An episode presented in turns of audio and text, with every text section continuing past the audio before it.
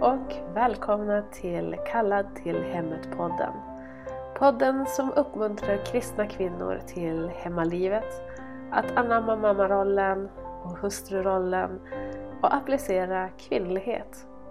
Och allt det på biblisk grund.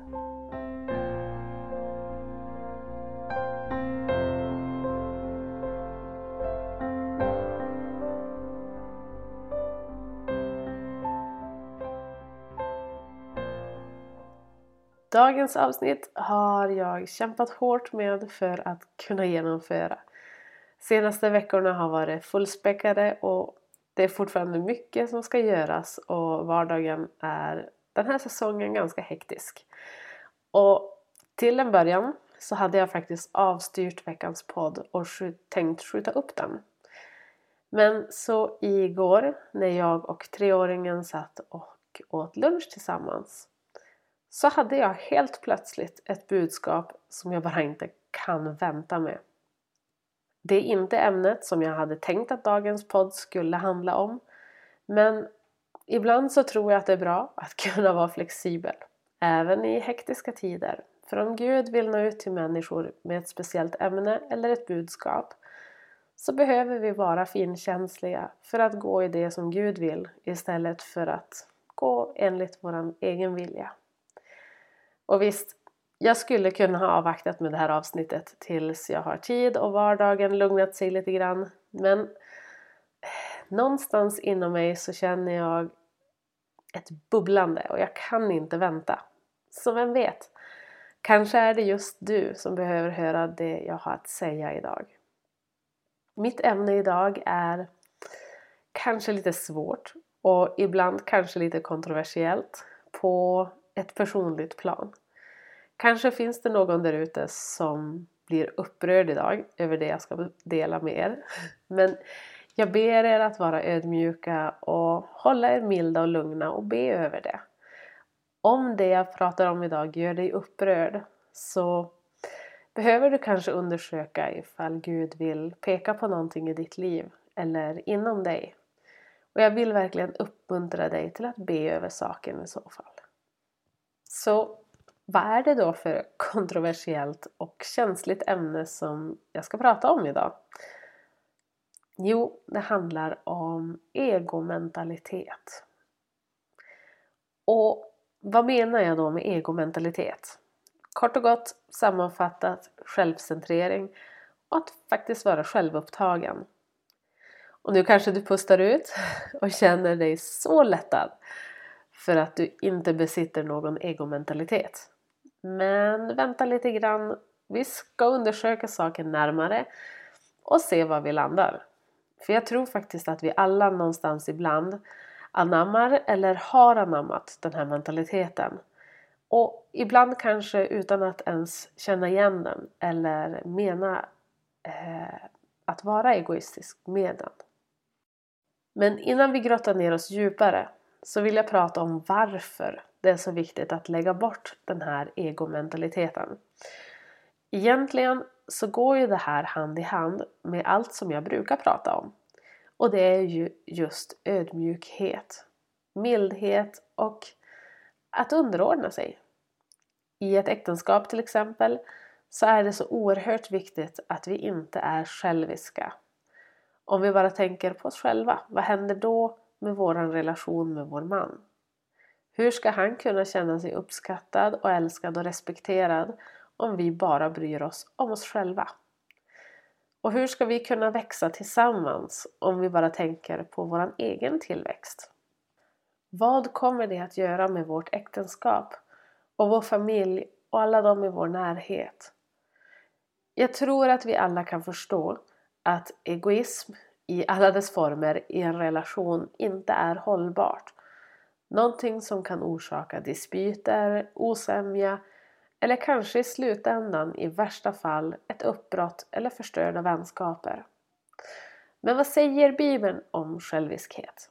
Ja, egentligen så talar ju hela Jesus liv om motsatsen. Att verkligen kasta bort sitt eget jag för att sätta Gud först och Guds vilja, inte min egen. Eller som det står i Johannes evangeliet eh, han, alltså Jesus, måste öka och jag måste minska. Eller om vi tar en titt på andra Timoteusbrevet kapitel 3 och vers 1 eller från vers 1 och framåt så står det så här. Men detta ska du veta att i de sista dagarna ska det komma svåra tider. För människorna ska då bara tänka på sig själva. Vara penningkära, skrytsamma, stolta, hädiska, olydiga mot sina föräldrar, otacksamma, oheliga, kärlekslösa, oförsonliga, förtalare, omåttliga, obehärskade. De ska hata det goda. De förrädiska, besinningslösa, uppblåsta. De ska älska njutning mer än Gud. Noterade ni en sak här? Förutom alla olustiga begär och svårigheter så stod det också hata det goda. Människorna ska älska njutning mer än Gud. Så att vara självisk, tänker jag, är så mycket mer än att bara vara lite ego. Förstår ni? Det handlar om att vi väljer sånt som ger oss tillfredsställelse istället för att välja det som är gott. Och oavsett vad vi har för syfte eller bakomliggande begär till vår egoism så är det utan tvekan någonting som vi inte bör applicera. Varken i vår vandring med Gud eller i vårt hem. Var inte med våran make eller i familjen. Och många, många gånger så tror jag att vår egoism och självcentrering faktiskt är orsaken till många problem som uppstår i ett äktenskap. Det finns såklart många andra aspekter av det också. Eh, men oavsett om jag eller min man är egoistisk eller självcentrerad så är det inte hälsosamt för vår relation. Och som sagt, jag säger inte att det är enda problemet i, som kan uppstå i ett äktenskap. Det finns så mycket mer. Eh, men det här är nog en av grunddelarna utav det. Så hur kan nu den här egomentaliteten se ut? Jag tror att den har många ansikten. Men många gånger så handlar det ju om ändå i grunden att få sin egen vilja igenom för att, som jag nämnde, tillfredsställa sina egna behov i första hand. Och ett bra exempel på det här, eller bra, men det är ett tydligt exempel, tycker jag är det här med egen tid. För er som har följt mig på Instagram ett tag har kanske koll på att jag har pratat om det här förut. Så det är någonting som berör mig väldigt starkt. Eh, och förstå mig rätt, jag är inte helt emot egen tid. Men jag tycker att det väldigt snabbt blir en egomentalitet när man tittar på syftet inte alla har syftet att överleva, att ta pauser för att överleva, utan för just njutning. Och att kunna ta pauser, egen tid, det är ju helt okej. Okay. Men vi måste vara försiktiga med vårt varför. Låter vi vår man också få den här egen tiden i så fall? Eller är det bara vi som förtjänar den? Ja, man kan fundera och resonera fram och tillbaka. Men grunden till vårt val behöver vara ärligt. Om vi till exempel har småbarn där sömnen är ett problem och vi är så slut att vi behöver sova en natt eller flera då och då ostört. Ja, då behöver vi ju faktiskt arrangera det så att vi kan fortsätta hålla ihop inombords och fysiskt. Men om vi däremot pushar på att vår man ska ta bebisen bara för att. Att han ska minsann också ta sitt ansvar. Fastän vi kanske inte behöver sömnen just då. Och maken jobbar och kanske också är väldigt trött. Han kanske behöver sömnen ännu mer just då. Då hamnar vi i det här egohjulet om vårt varför. Ehm, och om det beror på att vi ska ha det bra, att jag ska få en sömnstund, jag ska ha det här, jag vill vila. Ja, ni förstår. Men generellt tror jag att det här många gånger går att känna igen med ett par frågor som ofta dyker upp eller uttrycker sig som en känsla. Och de frågorna som jag tänker på är de här. Varför ska alltid jag? Varför engagerar jag mig ens? Ingen förstår mig. Varför får inte jag? Känner du igen dig i något av de här frågeställningarna? Om det känns lite svårt så ska jag ta några exempel. Så om vi börjar med frågan varför ska alltid jag? Det är nog en, ett sånt där, en sån där tanke som ofta kan dyka upp hos oss på ett eller annat sätt. Har man barn så hör man dem säga det en hel del. Varför ska alltid jag ställa upp skorna? Eller ta ut soporna och så vidare till exempel. Om man applicerar det här som kvinna kanske det kan se ut lite mer så här. Varför ska alltid jag göra allt i det här huset? Känner du igen dig mer nu? Och jag förstår, jag har i perioder också tänkt de här tankarna. Men vad grundar det sig i? Jo, att vi kanske är så upptagen med allt som ska göras så att vi inte kan ägna tid till sånt som vi själv vill göra. För att helt enkelt tillfredsställa våra egna behov. Sånt som vi kanske tycker om att göra. Jag menar, det är klart att jag många gånger mycket hellre hade suttit och målat eller musicerat istället för att gå runt och städa. Eller kanske suttit ner och stickat en stund istället för att ta itu med disken. Men det handlar inte bara om vad jag vill, utan det handlar om hur jag tjänar. Det är klart att jag kan tjäna Gud genom att måla eller sitta en stund vid pianot eller cellon eller stickningen. Men hur hade det tjänat min familj och min man jämfört med att hjälpa till i hemmet?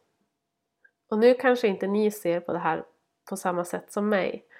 Men mina egna erfarenheter eh, har lärt mig att genom att tjäna andra så fokuserar jag så mycket mer på mitt syfte och min roll än när jag väljer att göra saker för min egen skull. Jag är faktiskt mer tillfredsställd när min man får komma hem till ett städat hus till exempel än om han kommer hem till ett mindre städat hem och jag har fått göra det jag ville njuta av den dagen. Och det är klart, det kan ju finnas perioder när vi bara behöver, som jag sa förut, ta en liten paus och göra någonting för oss själva. Men jag tror inte att det är bra att göra vårt egna till en prioritering framför det som är gott och behövligt. Utan allting är i behov av en balans. Men av egna erfarenheter så vet jag också hur lätt det är att fastna i det här tänket. Varför ska jag göra allt här hemma? För att jag egentligen innerst inne bara ville göra någonting annat som var roligare för mig själv. Så om vi går vidare till frågan varför engagerar jag mig ens? Varför lägger jag ens ner tid på det här?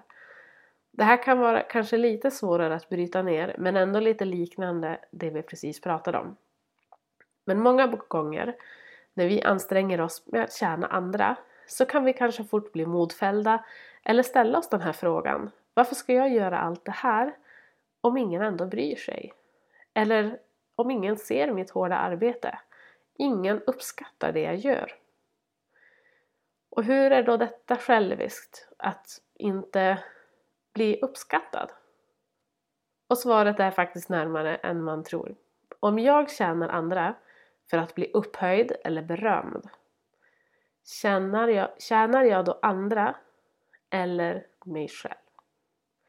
Är inte mitt beröm då viktigare än det som jag faktiskt gör för andra? Att hjälpa eller tjäna andra genom gärningar, tid eller engagemang handlar om givmildhet. Det handlar inte om vad jag får tillbaka eller hur, ja, eh, vad jag får tillbaka. Utan det handlar om hur andra, andra blir välsignade av mitt arbete. Om jag till exempel har gjort huset skinande rent till när min man kommer hem för att jag vill överraska honom. Och när han väl kommer hem från arbetet så är han bara tyst. Ingen uppmuntran, inget beröm eller inte ens ett uns spår av tacksamhet. Då kan det vara lätt att hamna i den här egomentaliteten för att vi förtjänar bättre, för att vi har arbetat väldigt hårt. Och så går vi iväg och är sura resten av dagen kanske istället för att ändå vara glada över det arbete som vi har gjort. Även om vi inte får någonting tillbaka. Jag hoppas ni hänger med i hur jag resonerar här. Och dessutom, han kan faktiskt ha sett det och uppskattat det jättemycket men inte tänkt på att säga det. För att oftast så fungerar inte män och kvinnor på samma sätt. Och om vi fortsätter till nästa fråga. Ingen förstår mig. Om vi till exempel går igenom en tuff tid, en svår säsong i livet och vi fastnar i det här påståendet. Ingen förstår mig. Och till en första blick på det hela så kanske det låter mer modfällt än själviskt. Men nu ska jag faktiskt vara helt ärlig och säga att det här är en självisk tanke. Det finns nog inte en enda situation i hela världen som är unik.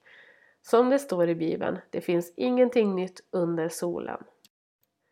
Möjligtvis om man kollar på detaljerna, men inte som en helhet. Det finns alltid någon som har upplevt samma ensamhet som du.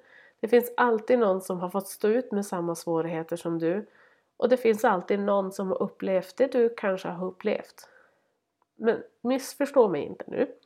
Jag förringar inte någons situationer i livet eller känslor som kan uppstå. Allt det där är ju såklart äkta och det är svårt att gå igenom. Och kanske har man ingen närstående som förstår. Men det finns alltid de som bryr sig. Och Gud, som ser oss ända in till vårt innersta, ser vad vi går igenom. Så om det är någon som vi behöver söka tröst och styrka hos, så är det hos Gud. Det spelar inte så stor roll egentligen om vi har någon person i vår omgivning som förstår eller inte. Vi kan alltid lyfta allting med Gud. Och självklart kan det kännas svårt att gå igenom saker. Tro mig, jag har haft min beskärda del av svårigheter också. Men när vi fastnar i det här, att ingen förstår mig-tänket, så är det som att vi stänger ute hela världen och stänger in oss själv i vår egna lilla bubbla. Istället borde vi försöka få andra att förstå vad vi går igenom. Berätta och förklara hur svårigheterna får, att, får oss att må eller agera. Vem vet? Den du minst anar det kanske faktiskt förstår för att han eller hon går eller har gått igenom samma sak. Och även om människor inte alltid förstår så bryr de sig. Så har vi kommit till den sista frågan, eller tankebubblan. Varför får inte jag? Och eh, det är väl kanske nu det blir lite mer obekvämt. Kanske. Om vi tänker efter lite grann, var någonstans hör vi det här allra mest? Jo, än en gång hos barn. Eller hur? Barn kommer med, små, med så många klagomål. Varför får inte jag? Alla andra får ju. Till exempel. Men ett barn kanske inte alltid förstår varför det inte är lämpligt eller varför de inte får.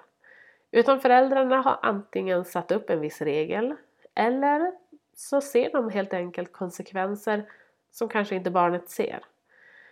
Och nu hamnar vi igen i det här underordnandet.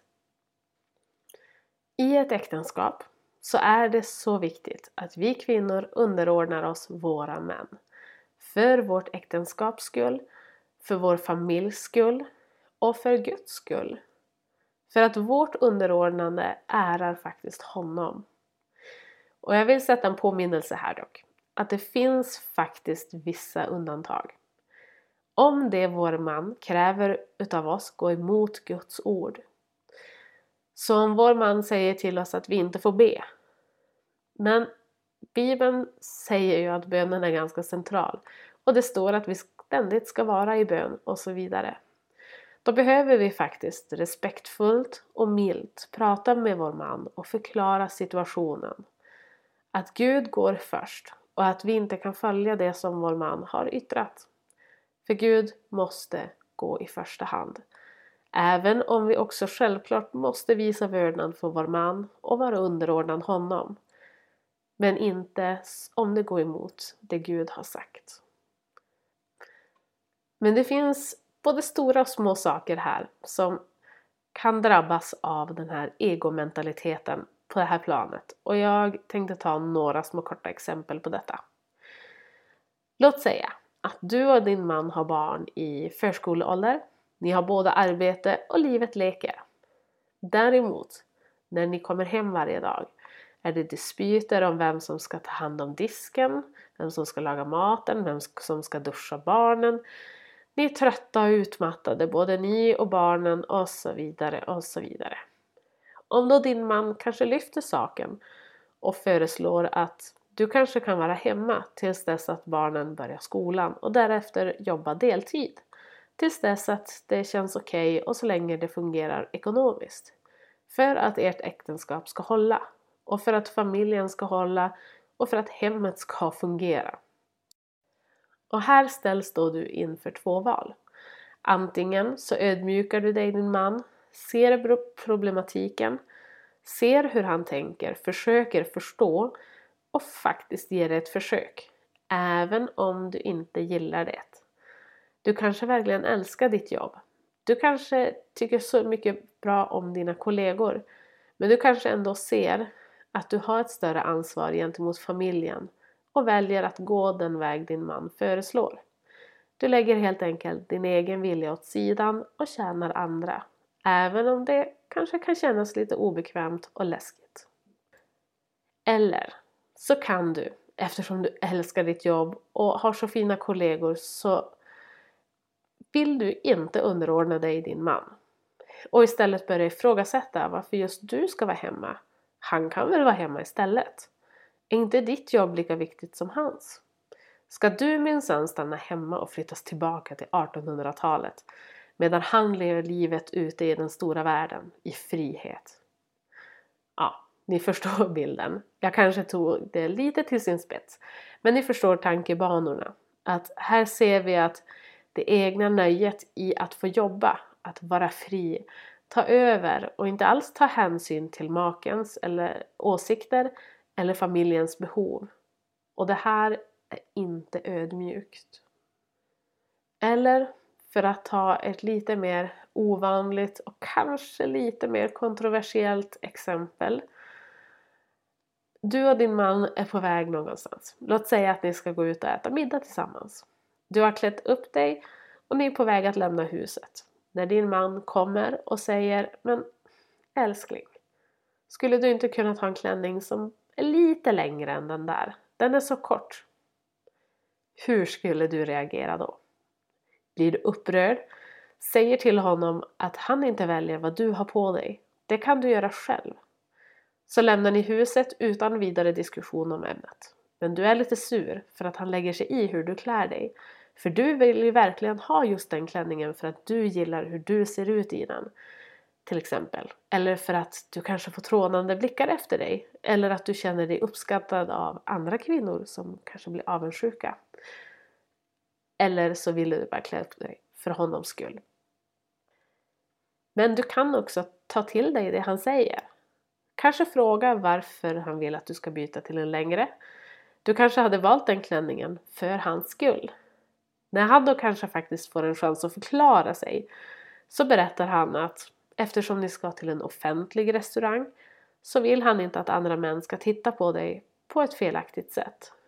Att det känns opassande och även om det hade varit för, bara för hans skull. Och då kan vi vara väldigt ödmjuka i den här situationen och försöka förstå och respektera vår mans tankar och faktiskt byta kläder. För att han vet hur andra män fungerar och vi vill att vår man ska känna sig trygg och respekterad. I slutändan, det är ju bara kläder, eller hur?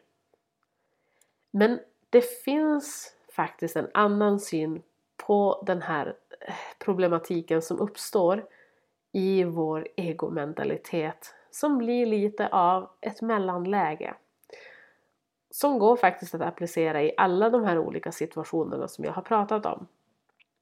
Och det är utgången. Att du tar till dig och lyssnar till vad din man har för önskemål oavsett om det gäller kläder, städning, mat eller vad som helst. Du följer det han har önskat men inombords så har du inte ödmjukat dig och fortfarande går runt med viljan av att gå din egen väg. Att du ändå vill något annat för att du, du, du, du. Ja.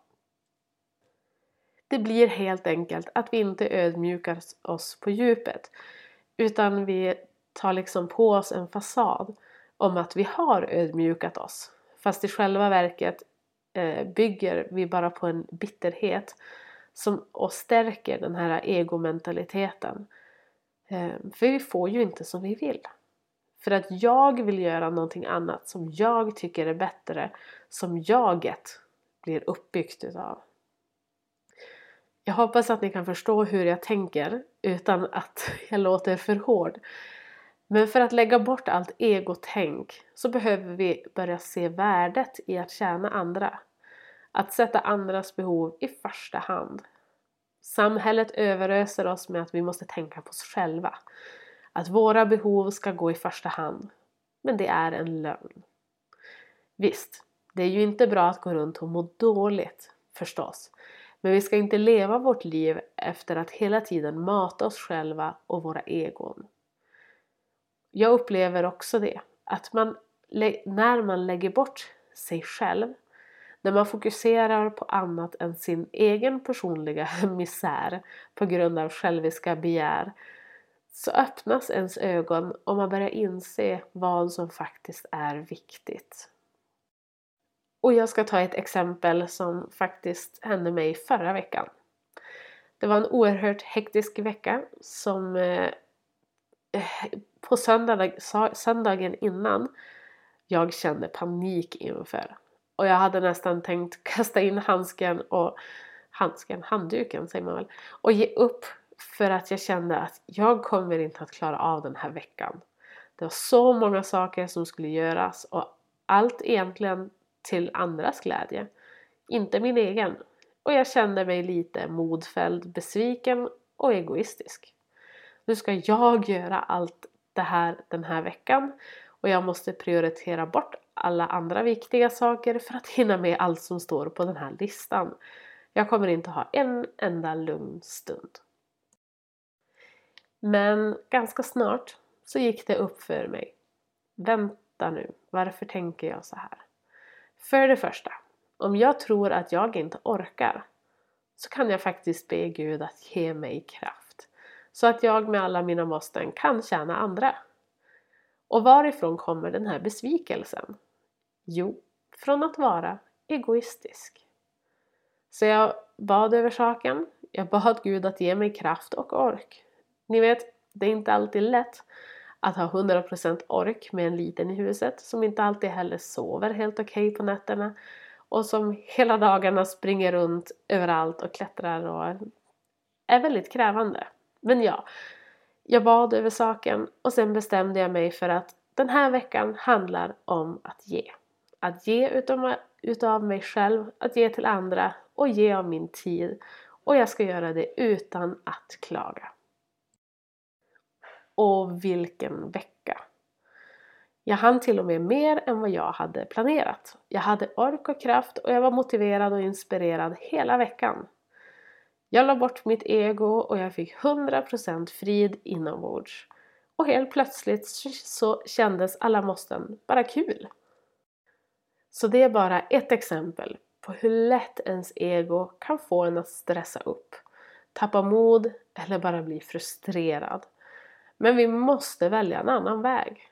Vi måste välja att inifrån och ut helhjärtat ödmjuka oss. Släppa allt vårt eget och tjäna andra. För det ger oss sann glädje och frid.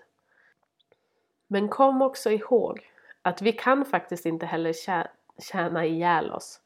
Någon typ av balans måste ju finnas även om vissa säsonger kanske är mer stressiga eller inbokade än andra. Men vi måste se till att i vårt äktenskap lägga bort vårt ego. Se till att leva tillsammans med varandra istället för att strida mot varandra för att vi vill tillfredsställa våra egna behov. Och jag vill verkligen uppmuntra dig som lyssnar idag att försöka tänka mer medvetet kring den här egomentaliteten. Har du områden där du behöver jobba mer på det här?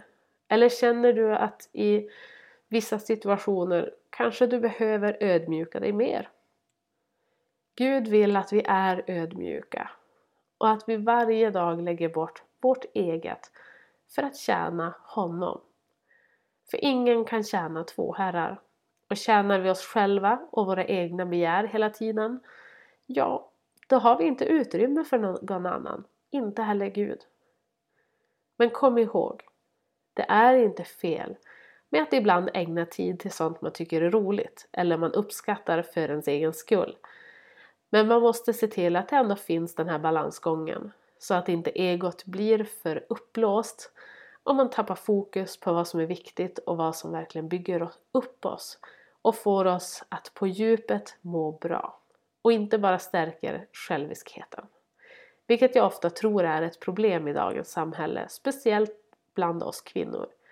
Vi uppmuntrar också gärna andra kvinnors egon och spär på det där du måste få göra som du vill tänket. Medan vad vi egentligen borde göra är att uppmuntra kvinnor i att underordna sig sina män på ett sätt som ärar Gud. Att försöka vända blicken från jag, jag, jag till att se andra människor mer än sig själv. Jag säger inte att det alltid är lätt. Men när man lär sig känna igen sina egna beteenden så är det också lättare att arbeta emot dem. Och ibland så kanske man bara måste be Gud uppenbara det för en och då kommer han att göra det. Så ja, det var vad jag ville förmedla till er i dagens podd. En podd som blev mycket hastigt ihopslängd. Men jag hoppas verkligen att den får vara av en välsignelse för er. Jag hoppas inte heller att ni tar illa vidare på något sätt utav dagens avsnitt. Men även om vi faktiskt har det här egotänket så är det någonting vi behöver jobba på eh, eh och jobba med för att bli bättre på. Jag har personligen kämpat mycket med den här egomentaliteten i perioder i mitt liv. Så jag vet hur svårt det kan vara att ens känna igen det. Och jag vill er väl. Jag vill verkligen att ni ska kunna ha ett fint äktenskap, en varm och fin familj och ha goda relationer utanför familjen också. Men det kräver också att vi verkligen är givmilda och inte ger utrymme för egomentaliteten att växa.